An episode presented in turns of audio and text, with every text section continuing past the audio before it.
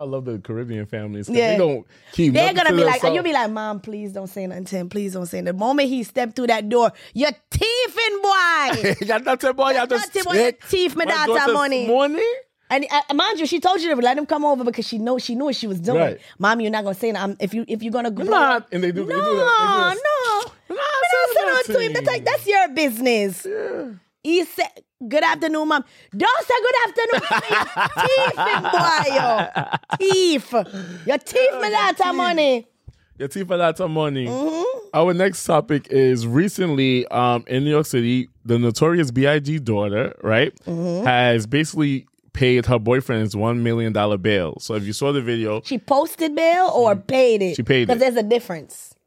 You can post bail by using some She type of asset. She post. Okay, so she didn't pay the million dollars. but her boyfriend, right? Mm-hmm. Now you Biggie's daughter, so I think she used whatever money you She get- bonded him out. So basically, she put some type of collateral up, whether it be a vehicle, a home. right. Right. So she put something again. So if he doesn't do, if he skips out on p- court, skips out on um his seeing his probation officer, th- that house is is gone.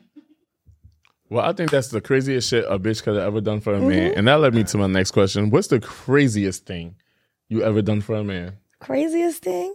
I'm gonna be like, I'm not gonna lie. I don't think I've done anything real crazy like for a guy. Like for him, I remember when I like a long time ago when I was like, you know, still working at, you know, my minimum wage job, and this guy I was dating, he was still in like college.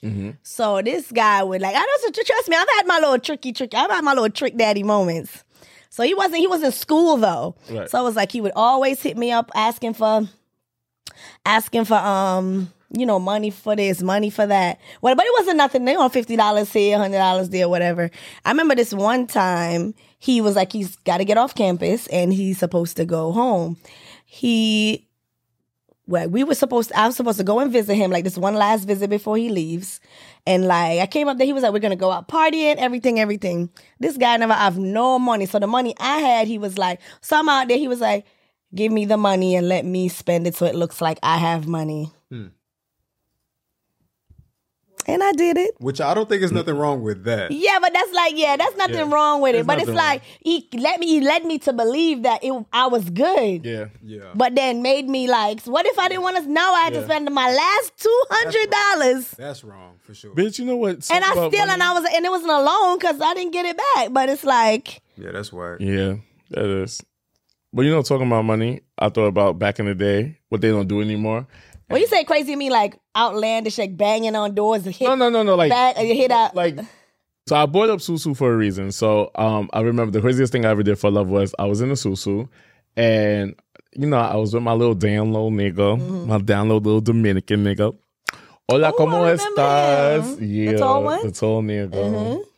Hola, ¿cómo estás? And muy bien, ¿y tú? Papi, you gay? No. Okay, I gay. Hay mucho. All right, come on. Mama huevo tú in the bathroom. Okay, vámonos, bang. And I remember I went to I went to the prison, sat in the, uh, not the prison, I went in the jail and sat in the jail for that nigga. Yo, Then I wish I would told that story. Wait, what? He was acting up in the street. The Got cops drunk, arrested yeah. him, got drunk, cops arrested him, went to the jail, and I sat right there because I was like, "Yeah, I'm his ride or die." da- da- da. And he loved me. And he was straight, but he knew I always had a crush on him. He was like, "You know what I need right now?" I'm like, "What?" He was like, "I just need some head." I was like, "Well, what you you want me to do it for you?" He was like, "Yeah, come on." And and that's how it started. yeah. Oh, So one day I knew he was low on money and I had a susu Mm-hmm. and I was like, well, help me. I was like, well, I know you need money. I know you smoke weed. Why don't you sell weed and flip it? And he was like, look at you being a businessman. I've always been an entrepreneur. So I'm like, yeah, just flip it while, you know, selling weed or whatever. So he was like, all right, this is how much I'm going to need. So I gave him my susu money. It was my hand. Bitch, I don't think I told you this. Mm-mm. Okay. And I think it was about six hundred to eight hundred dollars. Mm-hmm. And I gave it to him.